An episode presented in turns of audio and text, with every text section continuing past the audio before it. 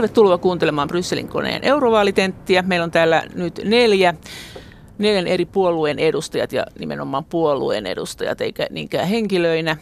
Eli äh, tällä kertaa on ne puolueet, joilla on kaksi tai enemmän meppiä tällä hetkellä europarlamentissa ja sitten viikon kuluttua ne, joilla on yksi tai on ollut joskus joku edustaja europarlamentissa. Ja äh, meillä on täällä siis aakkosjärjestyksessä Jussi halla perussuomalaisten puheenjohtaja, äh, nykyinen meppi, mutta ei, mutta ei tuleva. Hän on ainoa, joka ei ole ehdolla ensi vaaleihin. Ja sitten keskustasta Pekka Puska, entinen kansanedustaja, ei ole ollut koskaan meppi, mutta on nyt ehdolla. Sosiaalidemokraateista Anton Rönholm, entinen Brysselin loppari ja EK on loppari ja sosiaalidemokraattien puoluesihteeri. Ja ei ole, oletko ollut kansanedustajana, et ole ollut koskaan, mutta on ehdolla nyt MEPiksi. Ja sitten kokoomuksesta Tuomas Tikkanen, Euroopan nuorten puheenjohtaja, kokoomuksen eduskuntaryhmän viestintäjohtaja, eikö? Joo, ja sitten sä oot vielä ollut Ellun kanoilla töissä, eli sullakin on tätä nyt niin trendikästä lobbaritaustaa. Miten, jos lähtee lyhyesti, niin mikä teidät erottaa muista puolueista? Minkä takia just teitä kannattaa äänestää? Aloitetaanko Tuomas Tikkasesta? No kokoomusta kannattaa äänestää siksi, että kokoomus uskoo vastuulliseen markkinatalouteen, yksilön mahdollisuuksiin, haluaa syventää eurooppalaista integraatiota ja sitä kautta löytää niitä konkreettisia ratkaisuja niihin tulevaisuuden haasteisiin, joita me kaikki kohdataan. Nyt jäädään nyt sen verran, jumitetaan tähän, että mitä tämä tarkoittaa, että syventää integraatiota? Se tarkoittaa, että Euroopan tasolla meidän tulee löytää uusia ratkaisuja kaikkiin niihin ylikansallisiin ongelmiin, mitä me tällä hetkellä kohdataan. No, ei vielä kuulosta miltä. Niitä siis on, mihin konkreettisiin asioihin? Niitä on esimerkiksi ilmastonmuutoksen torjunta ja rajaturvallisuus, turvallisuuspolitiikka, ulkopolitiikka, suuret globaalit haasteet, niin niihin kaikkiin tarvitaan enemmän eurooppalaista yhteistyötä. Niitä ei ratkaista yksin kansallisvaltioissa, vaan niitä ratkaistaan yhdessä eurooppalaisissa pöydissä sä oot mainostanut, että sä oot EU-myönteisin meppiehdokas, mitä nyt tällä hetkellä on. Nyt kun sä luettelet noin aika isot teemat, niin onko joku asia, missä sä et kannata integraatiota, missä se raja tulee vastaan? No esimerkiksi sosiaalipolitiikassa ja koulutuspolitiikassa esimerkiksi on syytä huomioida se, että ei lähdettäisi luomaan uusia tulonsiirtoautomaatteja eri EU-jäsenmaiden välille, vaan nämä on nimenomaan sellaisia teemoja, joita kannattaa enenevissä määrin pitää kansallisvaltioissa. Mites Jussi halla Niin, perussuomalaiset korostavat jäsenmaiden suvereniteettia ei pelkästään ideologisesta syystä, vaan myös sen vuoksi, että mitä lähempänä päätöksenteko pysyy ihmisiä, niin sitä enemmän ihmisillä on mahdollisuuksia vaikuttaa itseään koskevaan lainsäädäntöön ja omien veroeurojensa käyttöön. Meidän mielestämme integraation aiheuttamia ongelmia ei lähtökohtaisesti pidä ratkaista lisäämällä integraatiota, kuten nyt tehdään, vaan purkamalla integraatiota siellä, missä se aiheuttaa ongelmia. Ja missä kaikissa purkaisi? No esimerkiksi sisäinen, EUn sisäinen vapaa liikkuvuus Schengen-järjestelmän puitteissa aiheuttaa kiistattomia ongelmia.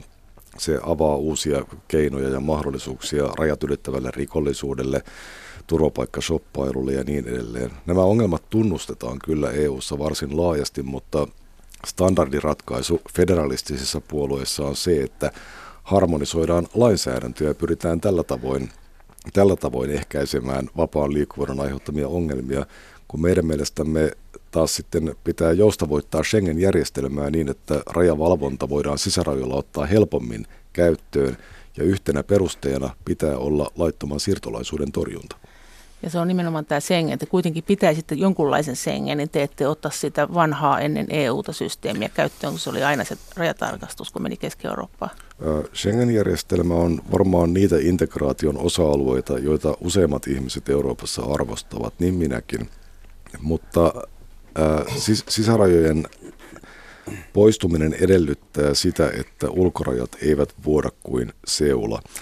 Ja sellaisiin toimiin ei tunnu olevan Euroopassa juuri kenelläkään valmiuksia, että laiton tai hallitsematon muuttoliike ja haittamaahanmuutto pystyttäisiin pysäyttämään ulkorajoilla, jolloin kansallisvaltiolle pitää jättää viimekätisiä keinoja torjua sitä kansallisilla ratkaisuilla, niin kuin nyt on tehtykin viimeisten viiden vuoden aikana, mutta siinä on jouduttu venyttämään ja osittain jopa rikkomaan Schengen-järjestelmän sääntöjä. Mites Pekka Puska? Niin, keskusta on, niin kuin Suomessakin, vastuullinen ja rakentava keskitien kulkija myös EU-politiikassa. Me olemme sitä mieltä, että isoissa globaaleissa asioissa me tarvitsemme vahvempaa EUta puolustamaan ja edistämään Euroopan asioita ja asioita, jotka hyödyttävät tavallisia suomalaisia, mutta monissa pienemmissä asioissa ehkä vähemmän holhoavaa byrokratiaa. Ja se, mikä meillä on kyllä tärkeä, on eurooppalainen arvopohja, demokratia, suvaitsevaisuus, laillisuus ja ihmisoikeudet. Mutta toi ei kuulosta miltään, että te eroaisitte mistään millään lailla, kun sä noin sanot sen. Mikä siellä on se konkreettinen asia, mitä vain te ajatte? En tiedä, onko yhtään sellaista, me vain ajamme, koska me kaikki ajamme vähän erilaisia asioita ja on monia asioita, joissa osa meistä on samaa mieltä. Ja näistä asioista nimenomaan sitä, että EU pitää olla vahva näissä isoissa asioissa, johon liittyy muun muassa tuolla Euroopan puolustaminen, muita suurvaltoja ajatellen, Amerikkaa, Kiinaa, Siis. Amerikkaa ilmastonmuutoksen, ilmastonmuutoksen torjunta on mitä suurimmassa määrin ylikansallinen koko maailman asia ja jossa Euroopan pitää olla vahva eh, pakolaiskysymykset niin, että ei tule hallitsematonta maahanmuuttoa Eurooppaan. Nämä ovat asioita, joita varmaan monet muutkin ajavat. Me haluamme vakaasti näitä ajaa. Ää, no minkä takia sitten teitä kannattaisi äänestää? Jos te, jos, te, jos, jos te olette siis ajatte asioita, joita monet muutkin ajaa, ja sä et pysty sanomaan nyt, että mikä se on se juttu, millä te erotte näistä muista. Me ajamme näitä isoja keskitien asioita EU-ssa, eikä olla mukana näissä erilaisissa ääriilmiöissä. Entäs äh, sosiaalidemokraateista, ai niin, unohdin sanoa, että siis Pekka Puska oli keskustasta, jos en muistanut, mutta sosiaalidemokraateista Anton Rönholm, sä oot siis tosiaan puoluesihteeri, sulla on nyt aikamoista haipakkaa, mutta sä oot silti äh, ehdolla europarlamenttiin. Meinaatko mennä, jos sut valitaan? Meinaan mennä enkä ollut eduskuntavaaleissa ehdolla, että nämä ovat vain ne ainoat vaalit, mitkä, missä olen ehdolla. Ja jätät koko puolueen nyt, jos pääset. Siis no tavallaan en, en Suomeen. puoluetta jätä, koska puolueen jäsenenä säilyn ja puoluetta edustan siellä. No mikä on se syy, minkä takia sosiaalidemokraatteja pitäisi äänestää europarlamenttivaaleissa? Sosiaalidemokraatit ovat yli sata vuotta ajaneet tavallisten ihmisten ja työntekijöiden ase, asia, asemaa ja asiaa niin Euroopassa kuin Suomessa. Ja näissäkin vaaleissa olemme sitä mieltä, että ei ole talouden Eurooppaa ilman ihmisten Eurooppaa. Tarvitaan erilaisia minimistandardeja, tarvitaan sen tyyppistä toimeentuloa joka puolella Eurooppaa, jolla ihmiset voivat tulla toimeen. Ja sehän tarkoittaa sitten myös kilpailuetua suomalaisille ö, fiksuille yrityksille, jotka hoitavat omat asiansa, eli ei voida polkea niin sanotusti standardeja.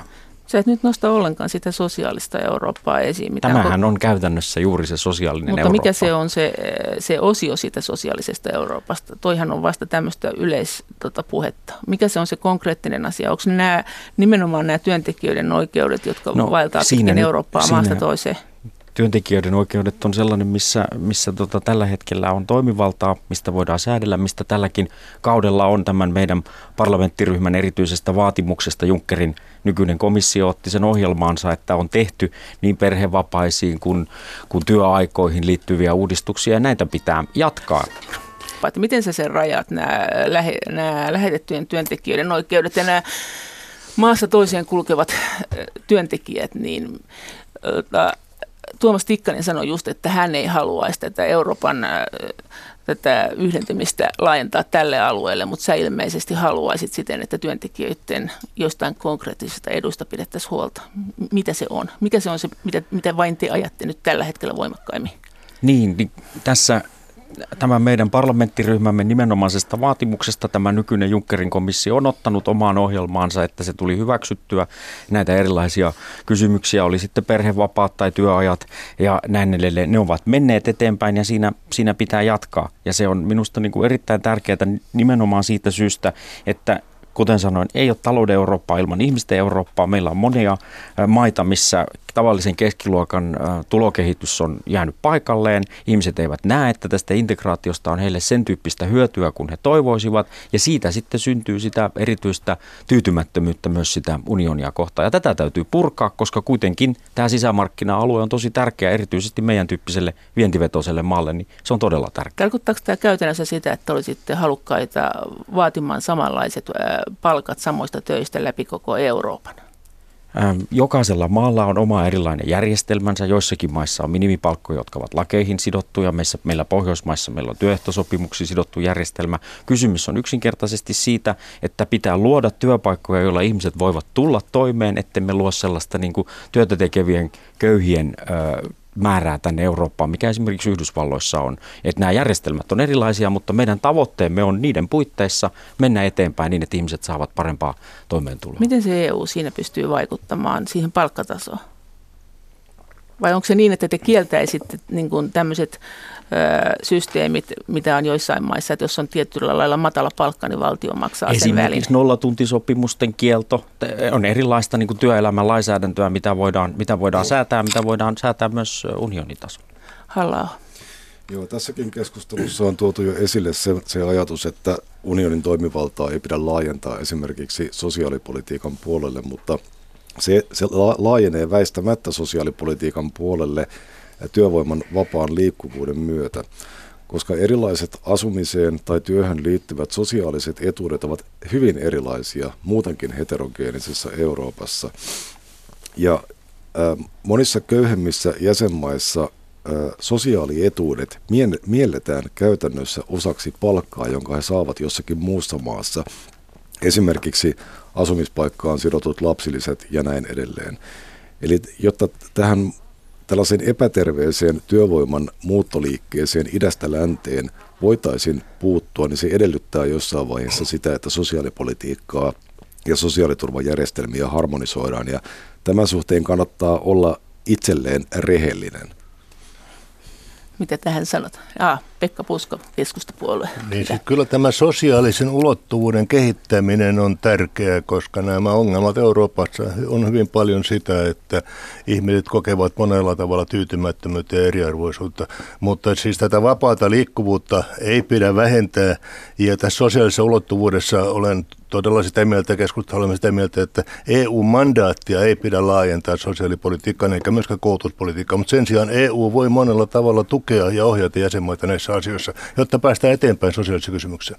Siis Joo. käytännössähän unioni kuitenkin esimerkiksi tämän ohjausjaksonsa osalta äm, niin ohjaa jäsenmaita tietynlaiseen politiikan tekemiseen. Siinä, että onko sinulla esimerkiksi mahdollisuutta pitää huolta koulutusjärjestelmien rahoituksesta niin, ettei synny valtavaa määrää koulupudokkaita, joka sitten taas tekee mahdottomaksi sen, että huonossa taloustilanteessa oleva jäsenmaa nousisi jaloilleen ja pystyisi vaikka luomaan itselleen vientiteollisuutta. Et että tässäkin minussa täytyy olla rehellinen siinä, että minkälaisia ohjauskeinoja se jo tällä hetkellä käyttää, ja niitä ohjauskeinoja pitäisi olla myös siihen toiseen suuntaan, että jäsenmaat tekisivät fiksuja investointeja. Meillä esimerkiksi tämä verovälttely on ollut aivan keskeinen asia, eli meidän mielestämme tietyissä kysymyksissä pitäisi pystyä tekemään määräenemmistöpäätöksiä, että ne maat, jotka tällä hetkellä mahdollistavat epätervettä aggressiivista verosuunnittelua ja verovälttelyä, eivät voi sitä jatkaa, vaan että meidän niin kuin hyvinvointiyhteiskuntia voidaan rahoittaa niin, ettei keskiluokka joudu sitä maksamaan. Mutta mitä sä nyt, sä puhut tästä, että työväestöllä on osin, tai työntekijöillä on ongelmia EU-alueella, mutta mikä se on se EUn panos siihen? Ei, Eikö, tästä nyt ole puhuttu, että nimenomaan nämä lähetetyt työntekijät ja maassa toiseen kulkevat työntekijät ja sitten ne sosiaaliturvat, jotka liikkuu heidän mukanaan, on ollut se, mistä on eniten keskusteltu, plus tämä niin sanottu sosiaaliturvasoppailu. Miten, miten te tätä asiaa hoitaisitte? Miten hoitaisi EPP? Niin siis sanoin, että on olemassa jo, on edistytty lainsäädännössä ja sitä voidaan tehdä entistä enemmän.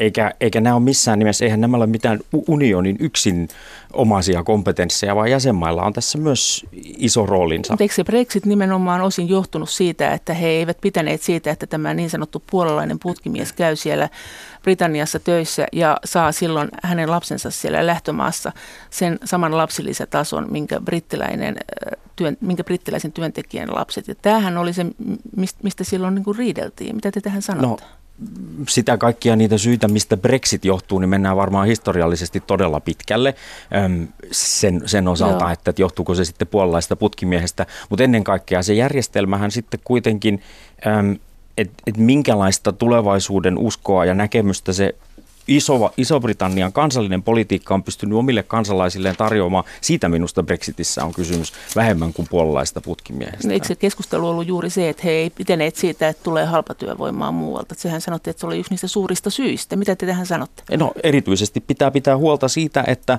että samoja työehtosopimuksia noudatetaan kuin, kuin muut kaikki työntekijät samassa maassa niin, että, että jokaisella on minimitasot, joilla, joilla voi tulla toimeen, oli sitten kotoisin Puolasta tai muualta, on myös ihan realiteetti, että kyllä niin kuin Iso-Britannian talous hyvin pitkälti on pyörinyt näiden muualta tulleiden työntekijöiden voimia. Jos sä olisit parlamentissa, niin millaisen lain sä tekisit niin kuin tätä turvattaksesi?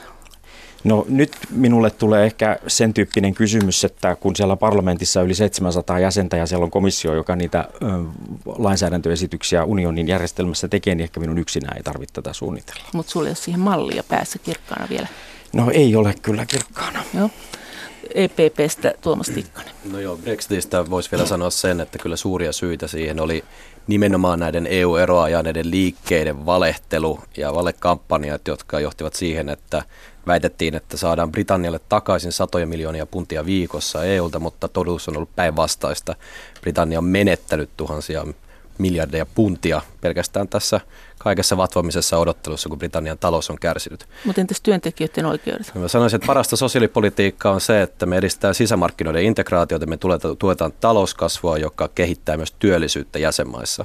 Työllisyyspolitiikka on pitkälti jäsenmaiden vastuulla tällä hetkellä ja Tietenkään EU-tasolla ei täysin olla vastuussa siitä, että onko joissain jäsenmaissa huono vai hyvä työllisyystilanne, mutta sisämarkkinoiden kehittäminen siten, että esimerkiksi digitaaliset palvelut voisi liikkua paremmin EU-maissa tällä hetkellä.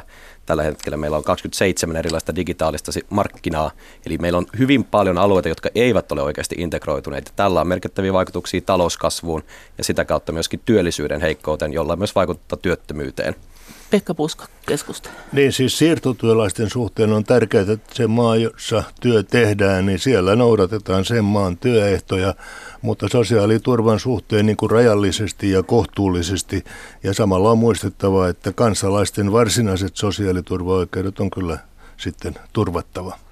Mitä se tarkoittaa suomalaisen kannalta? Suomalaisen työntekijän, ja su- joka menee muualle, tai suomalaisen työnantajan? Niin siis se maa, jossa työ tehdään, niin sen maan ä, työehtoja noudatetaan, ja rajallinen ja kohtuullinen sosiaaliturva rajallisesti, mutta tietysti on muistettava, että kansalaisten pitkäaikainen pysyvä sosiaaliturva pitää hoitaa ja turvata. halla Joo, äh, sosiaalidemokraattien Rönholm mainitsi tässä tämän usein kuulun äh, kliseen, että Britannian talouskasvu olisi ollut varsinkin Itä-Euroopasta tulleiden ulkomaalaisten työntekijöiden varassa, mutta Britannian, Britanniassa työn tuottavuus on Italian tasolla. Se on todella surkea ja bruttokansantuote per capita ei kasva, vaan päinvastoin polkee paikallaan. Ja yksi syy tähän on juuri se, että kun halpaa työvoimaa on rajattomasti tarjolla, niin yrityksillä ei ole tarvetta investoida työn tuottavuuteen.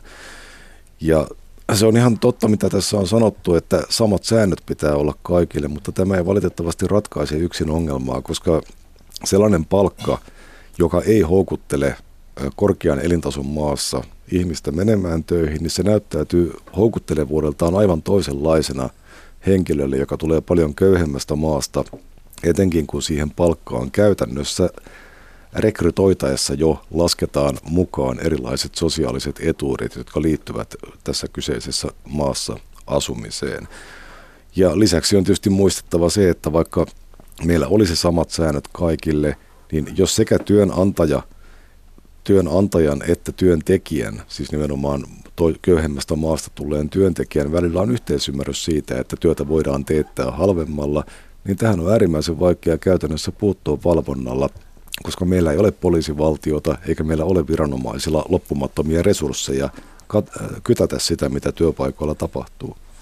Anton Näitä ongelmiahan on siis tällä hetkellä myös Suomessa siitä, kun lakeja ei noudateta ja, ja niitä ei, ei ole riittävästi valvota, että maksetaan tietynlaista palkkaa maassa ja sitten palataan kotimaahan ja sitten siellä tämä yritys niin kuin palauttaa itselleen siltä työntekijältä sen saamansa palkan, eli näennäisesti noudatetaan sitä, sitä työehtosopimuksen palkkaa. Mutta tämä työn tuottavuus, minkä Jussi halla nosti esille, on minusta aivan täysin niin kuin keskeisimpiä, oleellisimpia kysymyksiä. Että meillähän on kaksi vaihtoehtoa, kun olemme tässä kilpailussa maailmassa, että jos lasketaan jatkuvasti, että työntekijöille maksettava palkka on, on liian korkea, että, että emme ole kilpailukykyisiä ja, ja sitten pitäisi laskea niitä palkkoja ja maksaa vähemmän. Tämähän on usein niin oikeastaan esittämä näkemys siitä, että mitä pitäisi tapahtua. Ja minun mielestäni taas pitäisi niin kuin nostaa sitä tuottavuutta jatkuvasti kannustamalla ja nostamalla ihmisten koulutustasoa, että voidaan luoda työpaikkoja, joista voi maksaa parempaa palkkaa, josta sitten kertyy myös parempaa, parempia verotuloja. Ja tässä niin kuin koko Euroopan laajuisesti pitäisi edetä aivan määrätietoisesti siihen suuntaan, että tutkimusta ja kehitystä ja koulutusta niin, niin tehdään joka paikassa. Sä et sit sitä mieltä, että tämä työvoiman vapaa liikkuvuus tämän runsaan tarjonnan kautta aiheuttaa sitä, että se pitää palkat matalan? No minusta meillä, jos, jos me jos, me, jos meillä on esimerkiksi Pohjoismaissa, kun meillä on yleissitovat työehtosopimukset ja meillä on sellaiset palkkatasot ja niitä noudatetaan, myös muualta tulevat ja sitten meidän tätä valvotaan, niin, niin tämä ei ole ongelma. Se, se myöskään se, että se työvoiman tarjonta on niin runsasta. Meillähän on jatkuvasti myös keskustelua siitä, että, että Suomessa osa väittää, että esimerkiksi tämä tämä tuota, rajoitukset tässä, tässä tota, tiettyjen ammattiryhmien osalta, tämä niin sanottu tarveharkinta, ää, niin estää sitä, että tänne ei tule riittävästi työntekijöitä. Kuitenkin esimerkiksi Uudenmaan alueella tämmöiset työ, työt kuin vaikka kokki tai joku muu, joihin on valtavasti kysyntää, niin tätä tarveharkintaa ei sovelleta. Tänne voisi tulla muualta Euroopasta huomattavakin määrä työnhakijoita, mutta he ei tule sen takia, että tämä palkkataso ei ilmeisesti sitten ole niin houkutteleva. Mutta mitään rajoitusta tähän ei tälläkään hetkellä ole halla Niin, Rönholm on aivan oikeassa siinä, että perinteisellä oikeistolla on ihan tietoinen halu luoda halpatyömarkkinat, mutta käytännössä myös vasemmiston politiikka johtaa siihen, kun pidetään rajoja auki sekä EUn sisällä köyhemmistä jäsenmaista tuleville työntekijöille, että varsinkin EUn ulkopuolelta tuleville työntekijöille. Vaikka demareilla on ollut hiukan nihkeämpi suhtautuminen saatavuusharkinnan poistamiseen, niin tämän Me ei kannata saatavuusharkinnan, saatavuushar- saatavuusharkinnan poistamista vaatineen lakialoitteen allekirjoittajien joukossa oli runsaasti sosiaalidemokraattien kansanedustajia, että kyllä tämä jakaa selvästi myös, myös teidän puolueettanne.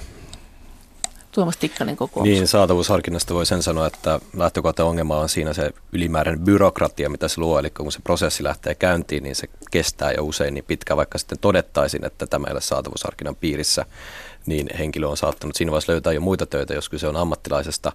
Ää, työvoima, työmarkkinoista, työvoimasta voin todeta sen, että Suomessa on tälläkin hetkellä liian korkea työttömyys ja avoimia työpaikkoja tarjolla, joita ei saada kotimaisin voimin täysin täytettyä se on ihan perustaloustieteellinen faktakin, että eihän työn tarjonta ja työn, tai sanotaanko, että avoimien työpaikkojen määrä ei täyty siten, että me täytetään ensin kotimaisilla työntekijöillä, vaan nimenomaan työn tarjonta korreloi myöskin työn määrään. Mitä enemmän on työn tarjontaa, niin sitä enemmän on myöskin työtä.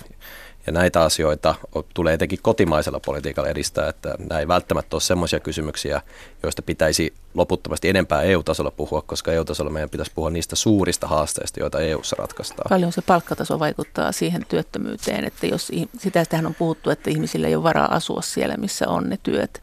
Et niin. miten, miten te niin näette sen, että onko se ensimmäinen ratkaisu se, että tuodaan muualta työntekijöitä vai se, että nostetaan palkkaa? No, Suomessa esimerkiksi paikallisen sopimisen edistäminen tarkoittaa, että sitten se automaattisesti siinä joustavoittaisi tai että kysyntä ja tarjonta kohtaisivat sitä kautta, että työntekijät myöskin löytäisivät ne työpaikkansa, kun voitaisiin sopia sitä palkkatasosta, mikä vastaa silloinkin sen kuuloisenkin työpaikan ö, tuottavuutta. Pekka Puuska keskusta. Niin, siis Rönholm otti esille tämän koulutuksen, joka ei ole nopea ratkaisu, mutta se on aivan keskeinen asia, jossa EU voi tehdä paljon – vaikka EUlla ei ole suoraa mandaattia koulutuspolitiikkaan. Siis koko koulutuksen tukeminen, nuorten liikkuvuuden tukeminen, korkeakoulujen tutkimuksen tukeminen. Ja tässä EUlla on paljon hyödyllisiä ohjelmia ja rahoitusta. Tätä pitäisi vahvistaa. Tämä on pitkän päälle koulutuksen ja tutkimuksen tukeminen aivan keskeinen asia. Halla. Joo, Pekka menikin jo tässä koulutuksen alalla ja mielenkiintoinen puheenaihe, mutta jos vielä hetken saa jatkaa tästä, niin niin totta kai työstä, työnantaja maksaa työstä sen hinnan, joka siitä on pakko maksaa. Mutta jos meille tulee jatkuvasti ihmisiä, jotka ovat valmiita tekemään sitä työtä halvemmalla, niin työnantaja ei tietenkään maksa siitä sen enempää ja silloin työn markkinahinta laskee. Meillä keskeinen ongelma sekä Helsingissä että muillakin Länsi-Euroopan suurkaupunkiseuduilla on se, että siellä on samaan aikaan paljon avoimia työpaikkoja, joihin ei saada työntekijöitä, ja siellä on myös paljon työttömiä, ja niitä muuttaa sinne jatkuvasti lisää, koska ne saatavilla olevat työttömät, heillä ei ole valmiuksia täyttää niitä, niitä, niitä työpaikkoja, eikä voida oikein syyttää ihmistä työhaluttomuudesta, jos hänelle ei jää työn vastaanottamisesta mitään käteen.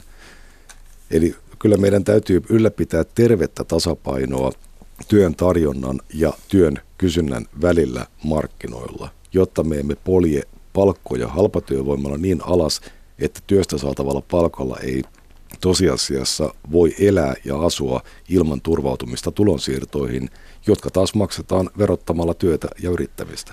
Oletko sitten sitä mieltä, että koko tämä vapaa liikkuvuus, tämä työvoiman vapaa liikkuvuus, niin sitä pitäisi miettiä uudella tavalla Euroopassa vai mitä sille pitäisi tehdä? No minun mielestäni olisi niin kuin itsekin toimittaja tässä sanoi aluksi, niin se oli yksi keskeisistä syistä, minkä takia britit päättivät lähteä Euroopan unionista.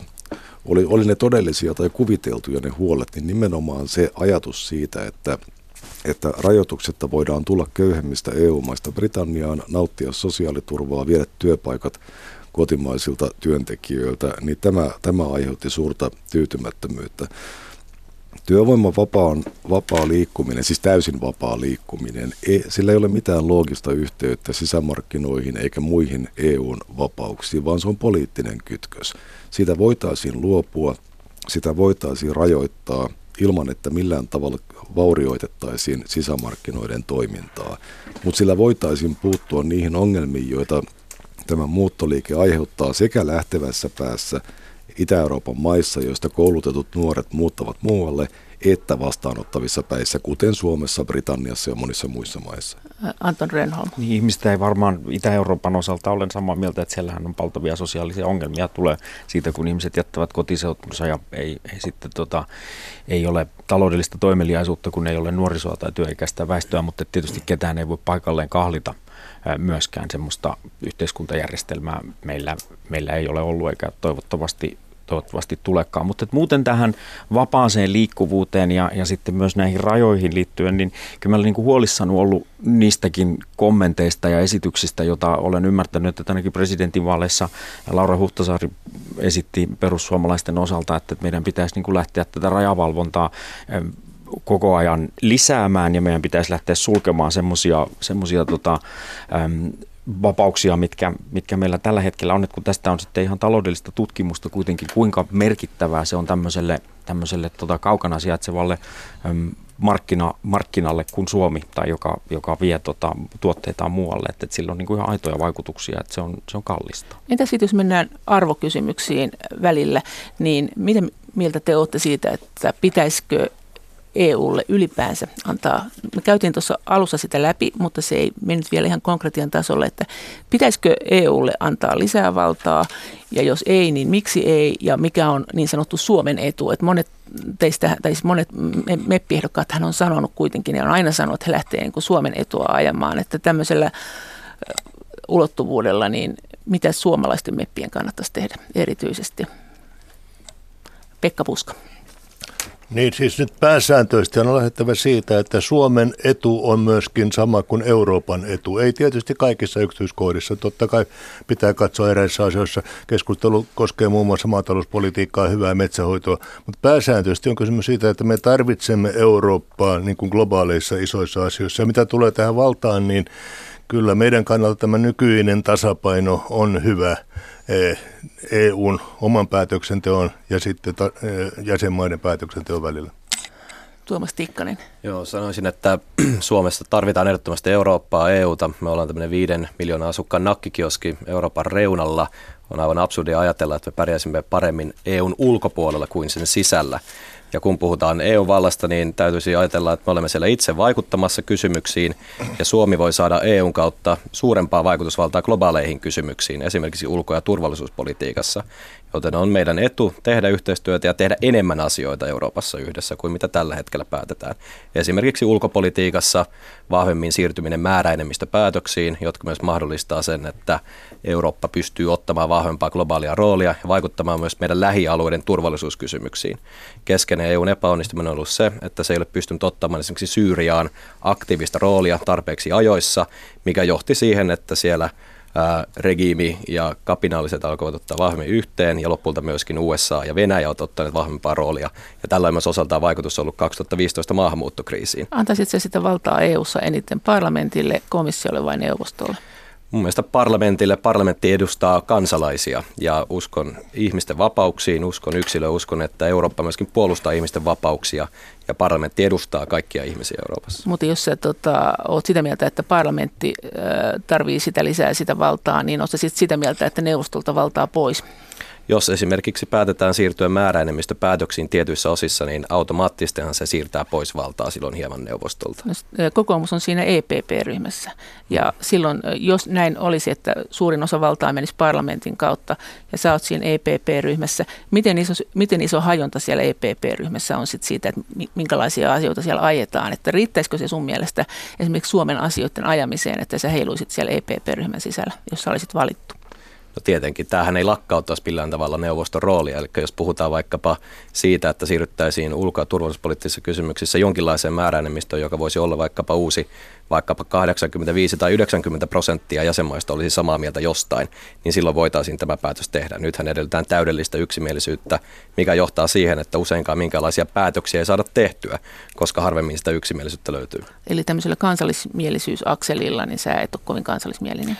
No voisin sanoa, että on tässä Eurooppa-mielinen. Uskon, että Suomen etu on Euroopan etu. Mitä vahvempi EU on, sitä itsenäisempi Suomikin todellisuudessa on. Niin, tämä äskeinen puheenvuoro kuvasti hyvin sitä kokoomuksen perinteistä ajattelua, että Suomen pitää päästä hinnalla millä hyvänsä kaikkiin päättäviin pöytiin ja ytimiin vaikuttamaan kokoaan tai olemaan kokoaan suurempi vaikuttaja, mutta sitten herää kysymys, että mitä Suomi sitten haluaa siellä päättävissä pöydissä tehdä tyypillisesti Suomi istuu siellä hiljaa, että kukaan ei huomaisi. Että mitkä ovat ne globaalit kysymykset, joissa nimenomaan tarvitaan sitä, että Suomi on kokoaan suurempi toimija. Tähän ehkä saamme, saamme kohta kommentin. Meidän näkemyksemme on se, että mitä EUn päättäviin elimiin tulee ja instituutioihin, niin nimenomaan neuvoston jäsenmaiden demokraattisesti valittuja hallituksia edustavan neuvoston roolia pitäisi kasvattaa – Komissiolta pitäisi ottaa aloiteoikeus pois, sen pitäisi olla vähemmän poliittinen elin, sen pitäisi keskittyä perustehtäväänsä eli perussopimusten noudattamisen valvontaan. Ja komission äh, parlamentin valtaa pitäisi vähentää jo siitä yksinkertaisesta syystä, että sen legitimiteetti on äh, vuodesta toiseen tai vaaleista toiseen jatkuvasta heikosta äänestysaktiivisuudesta johtuen erittäin kyseenalainen. Minkä vallan ottaisit pois parlamentilta? No parlamentti on tällä hetkellä tasaveroinen lainsäätäjä yhdessä neuvoston kanssa ja aiemmin ennen Lissabonin sopimustahan se, no jotkut kutsuivat sitä keskustelukerhoksi tai tällaiseksi konsultatiiviseksi elimeksi ja mieluummin siirtäisimme painopistettä takaisin sinne, missä se oli, että jäsenmaiden ja hallitusten väliseen päätöksentekoon, siis neuvostoon. No vähentäisit sä ylipäänsä neuvostonkin valtaa, siis EUn kokonaisuudessaan? No se, että miten paljon tai vähän EUlla on valtaa on toissijaista. Oleellista on se, että minkälaisiin tehtäviin EU keskittyy. EU e tarjoaa paljon työkaluja sellaisiin ongelmiin, joita on paljon kustannustehokkaampaa ja helpompaa ratkaista yhdessä kuin jokaisen jäsenmaan erikseen.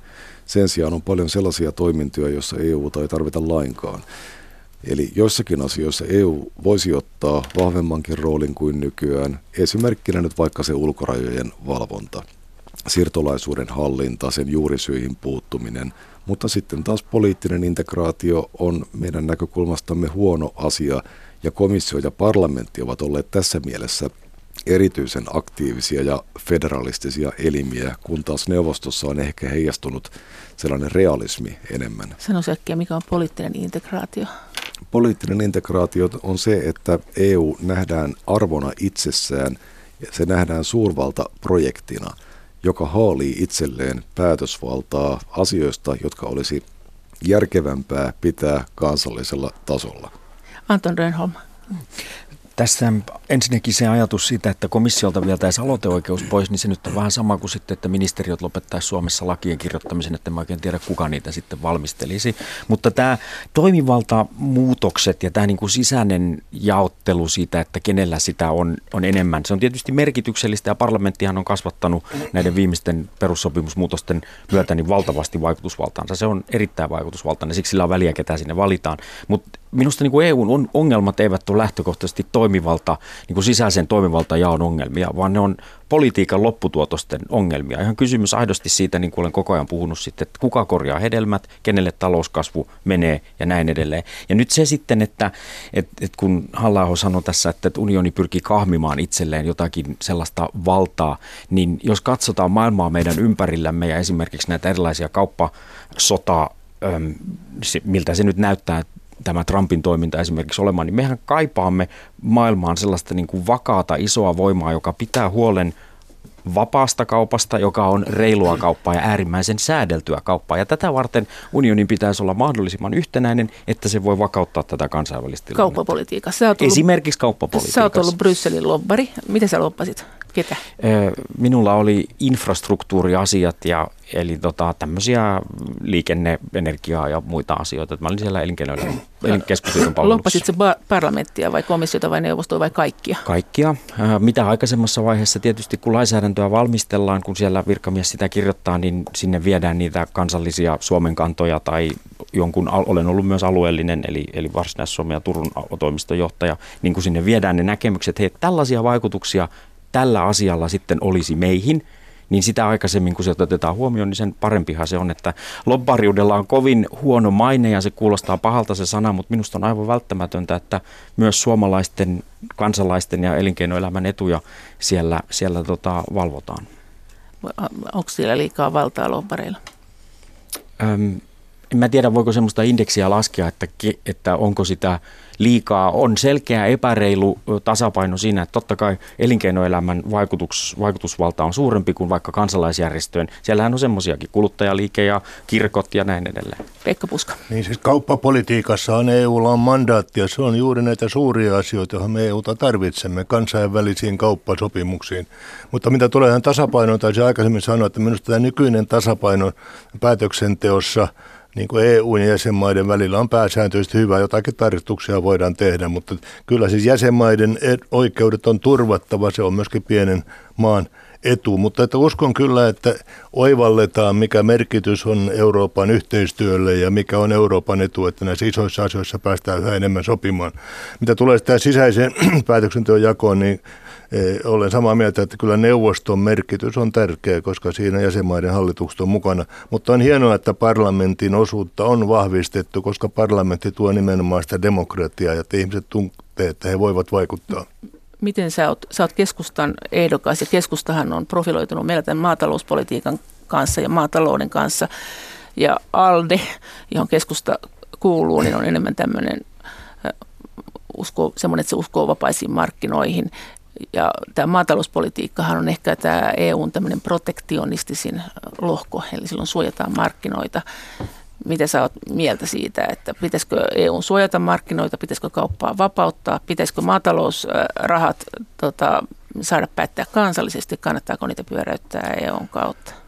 Niin kyllähän me uskomme vapaaseen kauppaan, mutta että tämä maatalouspolitiikka on kyllä semmoinen asia EU:ssa, että se on tosi hankala tämä yhteinen maatalouspolitiikka, kun Sisiliasta Utsioille asti pitää samoilla säännöksillä tehdä. Et mä luulen, että tätä EU-maatalouspolitiikkaa joudutaan aika lailla niin kuin uudistamaan, ottamatta kantaa siihen, mikä se on, mutta siis kyllä tässä asiassa Suomen etu on se, että omaa suomalaista ruoantuotantoa voidaan jatkossakin no, tehdä ja harrastaa. Luopuisit siitä rahan pyöräyttämisestä? EUn kautta? En ota kantaa siihen asiaan tässä tuota, ja en ole maatalouspolitiikan asiantuntija, mutta siis sellaisen ratkaisuun pitää päästä, että tässä EUn kuviossa voidaan turvata oma suomalainen ruoantuotanto. Tuomas Tikkanen. Jos tähän aiempaan keskusteluun vielä otan kantaa, että minusta tässä perussuomalaisilla ilmiselvä sisäinen ristiriita, kun samalla halutaan tehdä enemmän yhteistyötä, jopa federalistisesti yhteistyötä esimerkiksi rajapolitiikassa. Sehän on jo federalismia, että meillä olisi yhteiset ulkorajat, mutta sitten samalla halutaan erota EUsta ainakin välillä, kun se uskalletaan suoraan sanoa. Tässä penättiin esimerkkejä, niin minun mielestä tässä on kaksi hyvää esimerkkiä. Esimerkiksi yhteinen ulkorajapolitiikka, joka turvaisi myös Eurooppaa siten, että vuoden 2015 kaltaista tilannetta ei voisi enää toistua.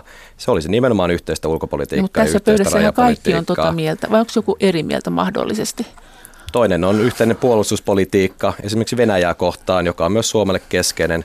Ja siinä esimerkiksi perussuomalaisille tämä näkyy, että on alettu tekemään yhteistyötä venäjämielisten puolueiden kanssa Euroopassa. Matteo Salvini Lega, myöskin Marille Penis Ranskassa – joilla molemmilla vahvat, vahvat Venäjä-yhteydet ja ovat saaneet rahaa, rahoitusta Venäjältä. Salvini on jopa käynyt Kremlissä asti lobbaamassa EU-pakotteiden purkamista. Eli tässä on tavallaan tämmöisiä suuria sisäisiä ristiriitoja ja kansalaiset haluavat EUlta enemmän ratkaisuja suuriin kysymykseen, kuten turvallisuuteen ja ulkopolitiikkaan, mutta samalla sanotaan, että ei näitä asioita saisikaan päättää enemmän EUssa. Kyllä näitä tulee. halla heitettiin nyt just pallo. Joo, no mä olisin, mitä nyt Venäjän asian ajamiseen tulee, niin olisin kyllä paljon enemmän huolissani siitä, että, että erinäiset entiset hallitusten päämiehet Euroopassa, jotka eivät ole perussuomalaisten liittolaisia, juoksevat Kremlin ja venäläisen kaasuteollisuuden asialla ja, ja lisäävät EUn energiariippuvuutta Venäjästä. Tämä on strategisen tason uhka, ei se, että joku Marin Le Pen on hakenut lainaa venäläisestä pankista, kun ei ole saanut sitä ranskalaisesta pankista. Haluaisin kommentoida sitä, että olen täysin samaa mieltä Antonin kanssa, tai samaa mieltä ainakin sen kanssa, miten, mitä mieltä ymmärsin Antonin olevan näistä lob, lob, lobbareista, että tätä asiaa ei pitäisi katsoa pelkästään negatiivisesti. Omilla pakeillani on tässä viiden vuoden aikana käynyt jos minkälaista tyyppiä, jota varmaan voitaisiin kutsua erilaisten etu- tai intressitahojen loppareiksi, mutta itse olen kyllä päätöksentekijänä oppinut aivan valtavasti sellaisista asioista, joista en ymmärtänyt aiemmin hölkäsen pölästä, jotka ovat hyvin tärkeitä, että pystyy muodostamaan kokonaiskäsityksiä niistä asioista, joihin on päättämässä. Että se, että se, että näitä ihmisiä käy päätöksentekijöiden puheilla, niin sitä voidaan pitää myös, myös valistavana toimintana. Pitää vaan, täytyy vaan pitää kirkkaana mielessään se, että näillä ihmisillä toki on jokin oma lehmä ojassa, jota he pyrkivät ajamaan, mutta se ei välttämättä ole ristiriidassa yleisen edun kanssa.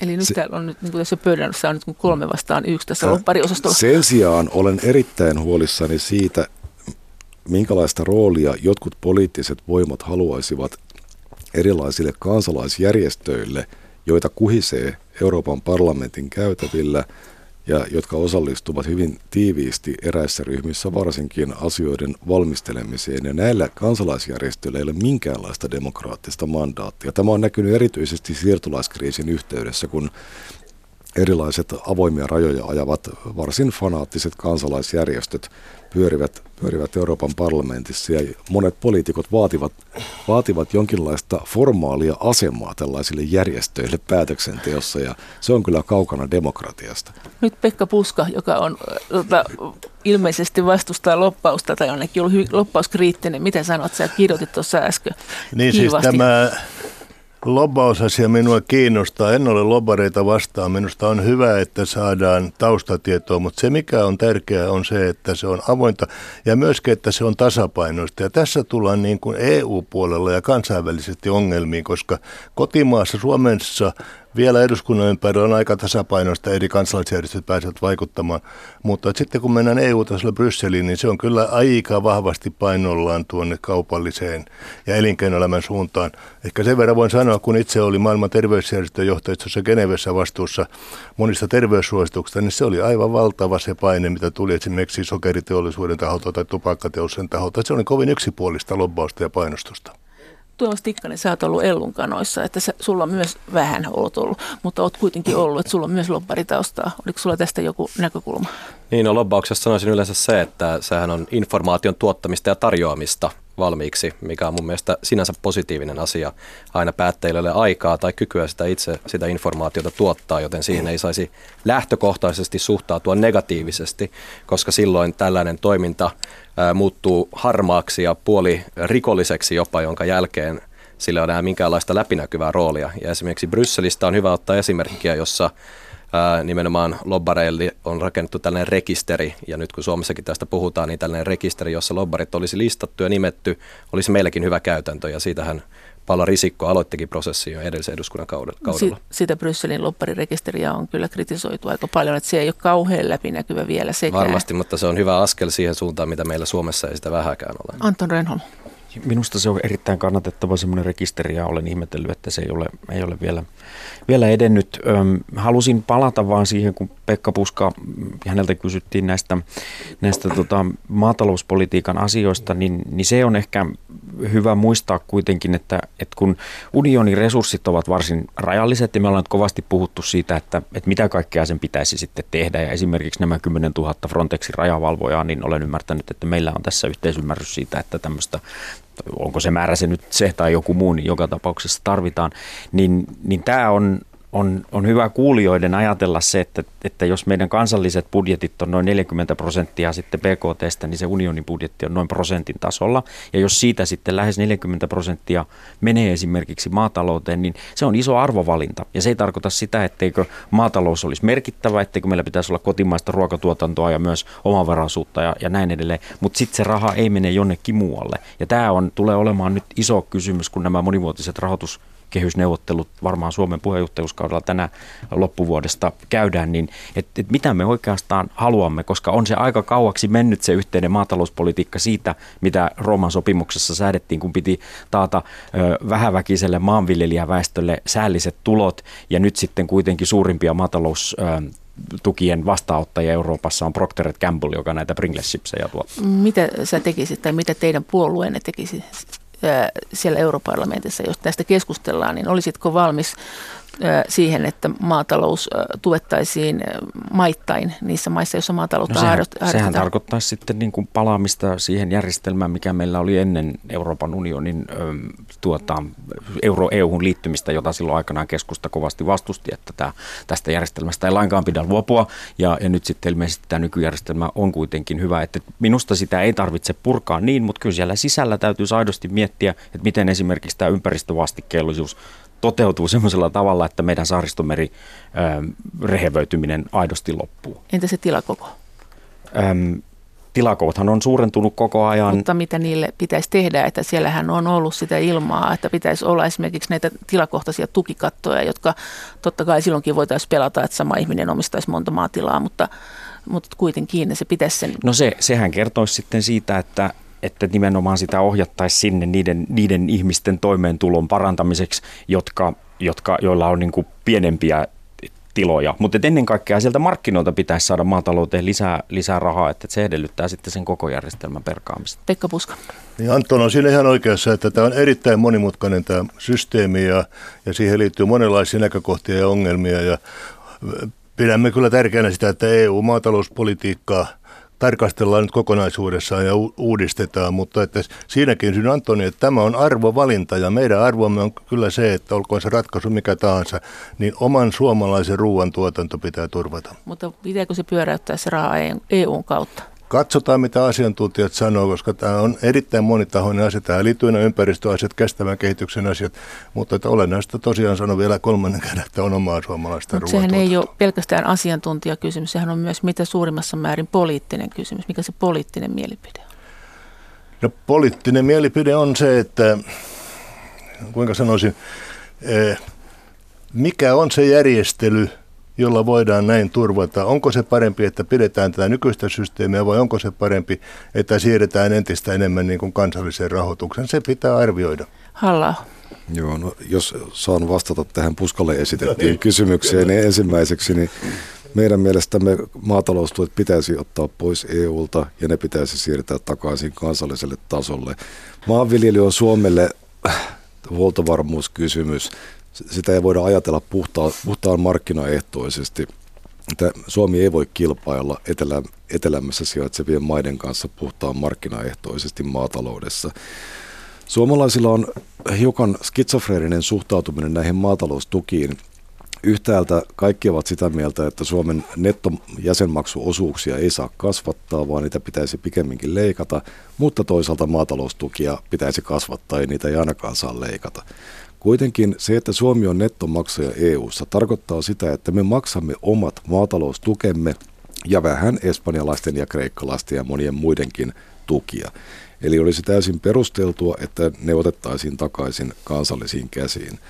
Se, mikä Suomessa on maatalouden ongelma, niin sitä ei voida ratkaista oikeastaan tuilla, vaan tuottajalle pitäisi jäädä enemmän käteen sitä omasta tuotannostaan. Eli tässähän ongelmana on kaupan ketjut Suomessa, jotka kuorivat voitot. Kuluttajahintoja ei tarvitse nostaa. Maataloustuottajille pitäisi jäädä enemmän käteen sitä, mitä he tekevät, jotta he voivat elää sillä omalla työllään – ilman, että sitä pitää kompensoida siinä määrin tuilla, kun nykyään joudutaan Tarkoitat, tekemään. Tarkoitatko nyt sitä, että niitä tukia ei saa tehdä semmoisiksi, että ne innostaa viljelijää ostamaan lisää navetoita ja traktoreita ja laajentaa tilaa, jolloin se menee ainakin maatalouskaupalle se raha? Niin, no otan tässä nyt lähinnä siihen kantaa, että maataloustuet, niin kuin yleensäkin tuet, siirtyvät aina jonkun taskuun ja tässä tapauksessa ne siirtyvät kaupan keskusliikkeiden Niin se tarkoittaa elintarvikekauppaa, joo, joo. joo. Tuomas Tikkanen. Joo, jatkaisin tästä, mitä Jussi halla totesi, eli tavallaan samaan aikaan me halutaan lisää niitä maataloustukia, mutta samaan aikaan ei haluta lisätä omaa nettomaksuosuutta, ja sitten samalla, kun puhutaan EU-budjetista, niin halutaan vielä kasvattaa osuutta muissa osuuksissa, eli lisää puolustusyhteistyötä, turvallisuusyhteistyötä ja lisää tutkimusta ja kehitystä ja koulutusta. Ja jos ottaa huomioon sen, että samalla ei haluta sitä budjettia kasvattaa, niin tämähän on mahdoton yhtälö. Meidän pitää tehdä jokinlainen valinta sieltä. Se unohdit ja, rakennerahat, eikö niistä meillä? Ja rakennerahasto, joo, maatalous- ja aluetuet. Liikennerahat. Ja liikennerahat ja kaikkeet. Ja maatalous- ja aluetuet, jotka muodostaa siis yhdessä leijonan osan EU budjetista. Niin nähdäkseni painopistettä tulisi siirtää siihen suuntaan, että näistä aluetuista siirrettäisiin enemmän painopistettä sinne tutkimuskehityspuolelle, koska se on myöskin, kun puhutaan Suomen hyödyistä EU-budjetista, niin Suomi osaa niitä tutkimusrahoja hyödyntää paljonkin paremmin kuin aluetukia. Eli tässä on myös tämmöinen kansallinen intressi ja myöskin ne tuottavat nämä kysymykset paljon enemmän eurooppalaisella tasolla per euro kuin maatalous- ja aluetuet. Nyt meillä rupeaa jo aika loppumaan, mutta sanokaa tähän loppuun vielä, että montako ehdokasta toivotte, että teidän puolueenne saa läpi? Mikä, mitä toivotte ja mitä pidätte todennäköisenä vai onko se sama asia? No minä uskon, että me saamme kolme meppiä. Sillä tavalla varmasti kaikki toivovat vaikka mitään, mutta että niin kuin realistinen. Eli tässä. Anton Rönholm sosiaalidemokraateista oli tätä mitä kolme meppiä. Kyllä. Mihin se perustatte? No ihan näihin tämänhetkisiin Gallup-lukuihin ja siihen, että puolueilla on erilaisia, niitä ei voi suoraan nimittäin tulkita niitä Gallup-lukuja historian perusteella niin, että se olisi samoja kuin kuntavaalit tai sama kuin eduskuntavaalit, koska eurovaaleissa äänestää hiukan erilaiset ihmiset ja erilaisilla luvuilla, mutta suurin piirtein tästä käydään kyllä kova kisa niistä paikoista nyt, kun sitä Brexitin myötä sitä lisäpaikkaa ei Suomelle sitten ainakaan vielä tullut. Pekka Puska, mikä on arvio? Meillä on tällä hetkellä kolme meppiä ja se on meidän tavoitteemme ja kyllä me uskomme, että siihen päästään. Keskustalla on vahvat ehdokkaat ja meillä on selkeä linja, joka yhdistää Suomen edun ja Euroopan edun. Näistäkin Gallup-luvuista huolimatta. Gallup-luvuista huolimatta, nyt on uudet vaalit. No, halla Eduskunta, eduskuntavaalituloksen ja yleisen kannat, Gallup-kannatuksemme valossa kolme paikkaa on meille kova, mutta realistinen tavoite. Kaikki on kiinni siitä, missä määrin ihmiset lähtevät ylipäätään äänestämään. Ja me haluammekin aina muistuttaa kannattajiamme siitä, että meille ääni, jota ei anneta meille, on ääni kaikille muille. Siis ääni, joka jätetään antamatta. Hmm. Entäs Tuomas Tikkanen, kokoomus? Joo, kokoomus on Suomen Euroopan puolue ja ollut keskenäisenä tekijänä ajamassa Suomea Euroopan unioniin. Meillä on tällä hetkellä kolme meppiä, tavoittelemme neljää meppiä. Neljää meppiä, kova tavoite. Kiitos teille tästä keskustelusta ja viikon kuluttua meillä keskustelee sitten täällä edustajat vihreistä ja RKPstä ja kristillisistä ja vasemmistoliitosta. Kiitoksia. Kiitos. Kiitos. Kiitos. Kiitos. Ja tässä keskustelussa olivat siis mukana nykyinen europarlamentaarikko Jussi halla perussuomalaisista ja kolme europarlamentaarikko ehdokasta eli Pekka Puska keskustasta, Anton Rönholm sosiaalidemokraattisesta puolueesta ja Tuomas Tikkanen kokoomuksesta.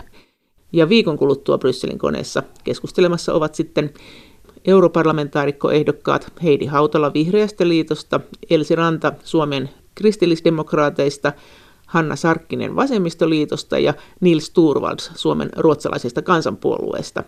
tuo ohjelma nauhoitetaan ensi maanantaina, joten jos haluaa kommentoida sitä, mitä teemoja silloin haluaisi siinä ohjelmassa käsiteltävän, niin se kannattaa tehdä maanantaihin mennessä.